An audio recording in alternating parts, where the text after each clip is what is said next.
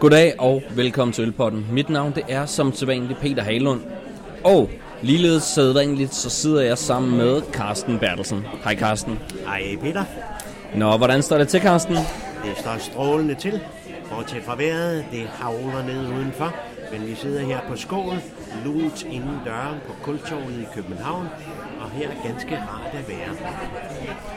Ja, for lige nu der står og sidder vi altså og kigger ud på kultorvet, øh, pølsevognen 7-Eleven.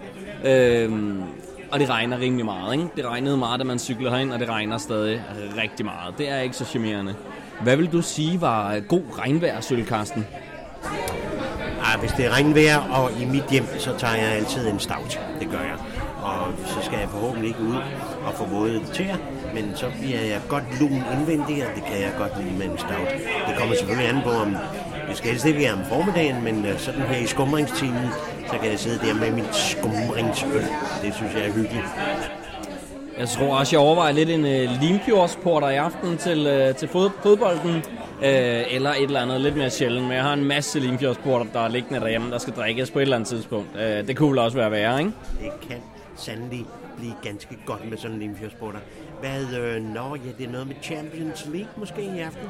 Ja, nu afslører vi lidt, hvad, hvad dag vi sidder her, men der er simpelthen, øh, mit, mit hold ryger ud i aften. Øh, ja, Manchester United, de er bagud 2-0 øh, inden øh, returkampen i dag mod Paris Saint-Germain.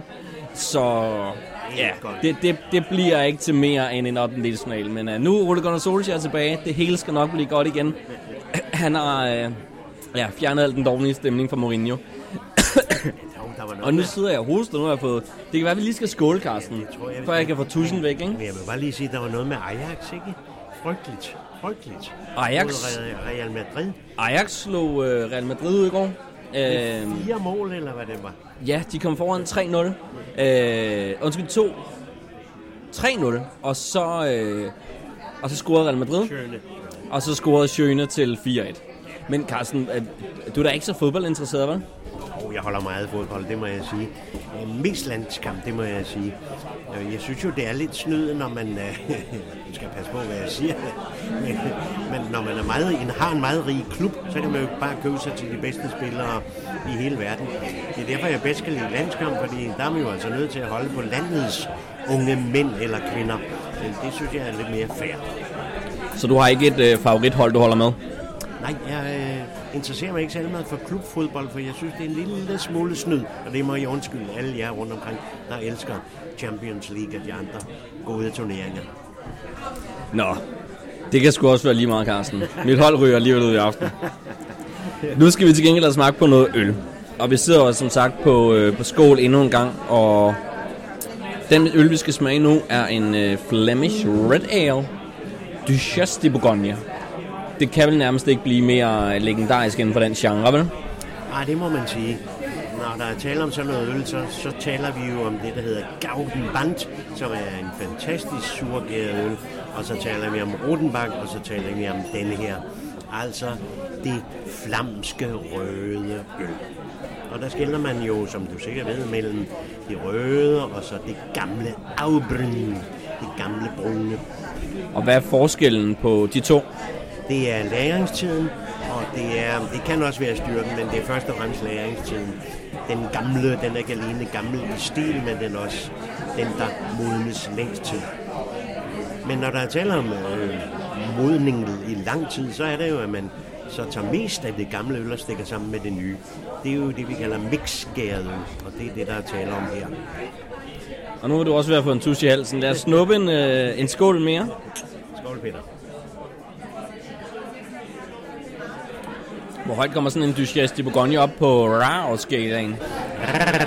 Og jeg er meget begejstret for den her.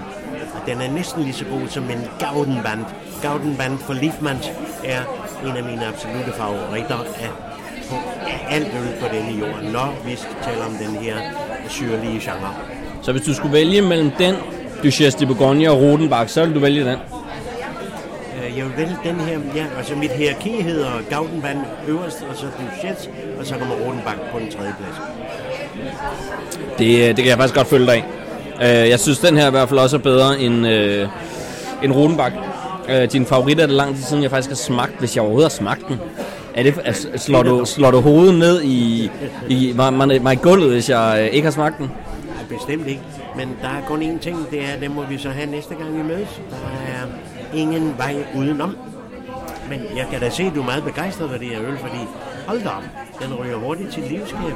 Ja, jeg synes faktisk, den smager rigtig, rigtig godt. Øhm, hvis du lige skal sætte nogle ord på, på duft- og smagsnuancerne i den her Duchesse de Bourgogne, hvad øh, vil du så sige?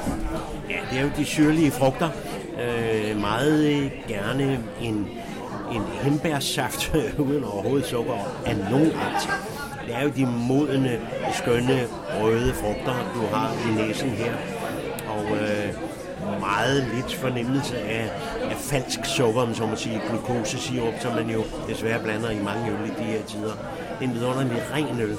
Og det er jo den her druesukker, som man tilsætter, som er meget nede på den her fade sukker, men er helt ren i sin, øh, i sin sukkerkvalitet.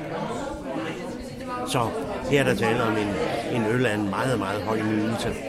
Øhm, som sagt brygger man det på den måde, at man, man laver en almindelig rød ale, og så, så tilsætter man de her mælkesyrebakterier. Og øh, det er det, der giver altså den her syrlige præg, og så tager man en gammel øl, det vil sige en øl, der er modnet et år, og så en helt frisk øl, som ikke har særlig mange uger på banen, og så mixer du det gamle med det unge, og så får du den her herlige stilart.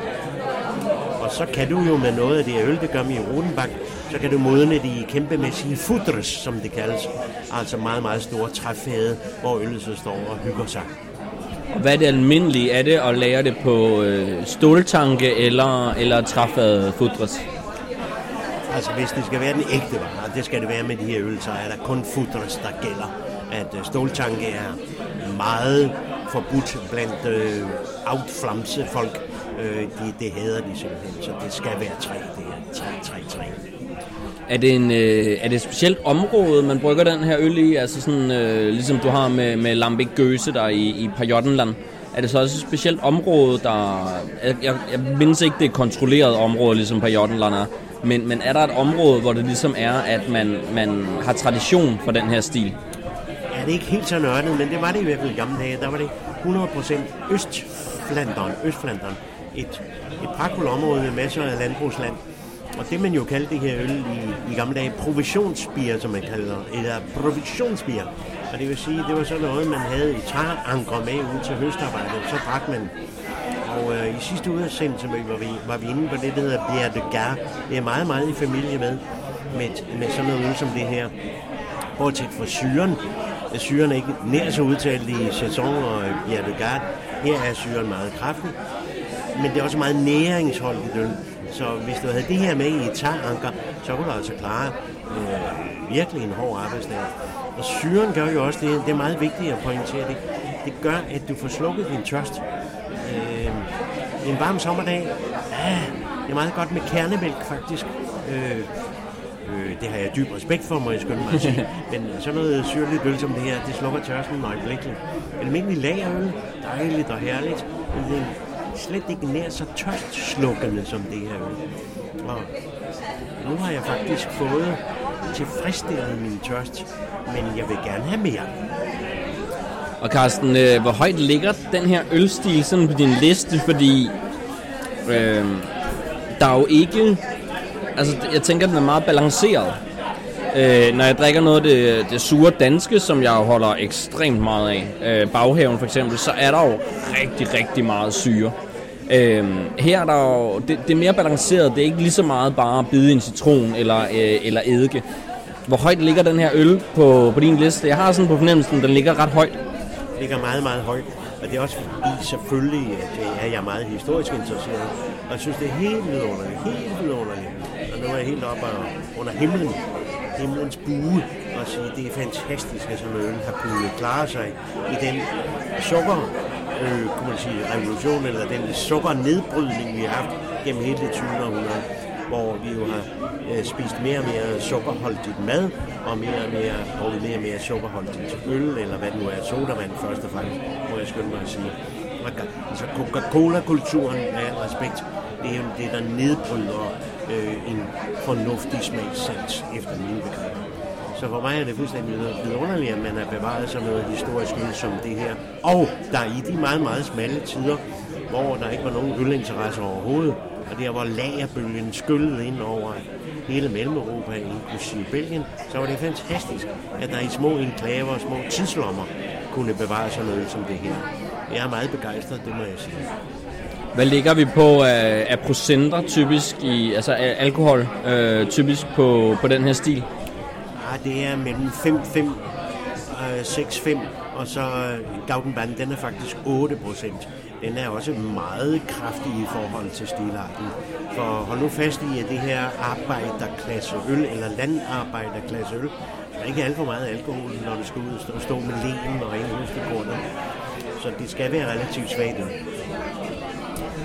Og Carsten, der er jo øh, som sagt ikke meget sødme i. Der er heller ikke meget bitterhed. Eller øh, der, undskyld, jeg mener bitterhed. Der er ikke meget bitterhed i. Øhm, ligesom man ser alt muligt andet øl. Men, men er der humle i, og, og hvad type er det, man bruger i, i en øl som den her, som har så meget syre? Altså altid terroir igen her, altså området humle. Og øh, når vi taler om, om området humle, så er det humle for popperinge. Jeg ligger selvfølgelig ikke lige her i nærheden, men øh, det er altså belgisk humle 100%. Vi ligger ret lavt, øh, vi ligger omkring 20 IBU, men du kan næsten slet ikke fornemme øh, humlen her. Og det er fordi syrene er så overlegne, og øh, så har du den der vidunderlige frugtfornemmelse. Den er jeg meget begejstret for. Hvilke frugter fornemmer du mest? Jeg har sådan en hel del øh, kirsebær i smagen. Er det også noget det, du fornemmer mest? Ja, øh, jeg tror, jeg sagde først her i udsendelsen øh, hindbær, hindbær, altså hindbær uden sukker, øh, brumbær, altså nogle af de rigtig syrlige øh, frugter, som i sig selv er både sødmefyldte og, og syrlige, men altså frisk rød frugt. Men jeg synes jo faktisk også, at den har ret meget sødme. Bliver der tilsat noget som helst sukker i, øh, i den her Ja, det gør der. Det, det vi kalder en værtsukker, det er en slags druesukkerart. Det bliver der tilført. Ellers er den lige lovlig spids. Og der kan vi jo begynde at skænde som det her, kære pener, om, om lambikkerne, om de gode surgærede øl, de skal have en lille smule tilsætning af sukker. Det mener jeg nu ikke, de skal, og det mener man heller ikke, hvis man er meget nørdet der er det jo, du skal sammenstikke det meget syrlige med sådan det bløde og lige frisk brygget øl. Og noget, jeg faktisk ikke lige fik hørt fra starten, øh, jeg tror ikke, vi snakkede om det, øh, hvad årstal ligger vi på, da den her øl bliver sådan opfundet? Har man, har man nogen idé om det? Ej, ja, altså hvis du kan, kan finde rødderne, så er det sørme helt tilbage i, i 1400-tallet, altså i den europæiske middelalder. Øh, sådan en ølstype som den her, den ligger sådan og roder omkring lambikkens øh, oprindelse, og der er vi jo 100% i 1500-tallet. Altså den europæiske renaissance og middelalder. Men dengang må den så have været spontan fermenteret, eller hvad? Fordi der har vi jo ikke kunne tilsætte, lacto, øh, tilsætte lactobacillus. Nej, altså alt gammeldags øl var jo spontant, øh, spontant gæret indtil der var nogle kloge koner og nogle kloge munker, der sagde, nu må vi bevare den gær, hvormed vi har skabt noget pragtfuldt øl, så må vi se, om det ikke går næste gang. Hvis vi passer meget, meget på den her gær, så kan vi få en ren øl. Altså ikke en øl med, med syrlig fornemmelse. Men alle gammeldags øl, det var jo spontant gæret. Carsten, jeg synes, jeg er øh, blevet klogere på Flemish Red Ale, og øh, jeg har som sagt drukket Duchess før, jeg må hjem og, øh, og drikke den anden fra Livsmand. Hvad var det, den hed? Det må være din store anbefaling i dag. Ja, det er det. Det er Gaudenband. Det betyder det gyldne bånd.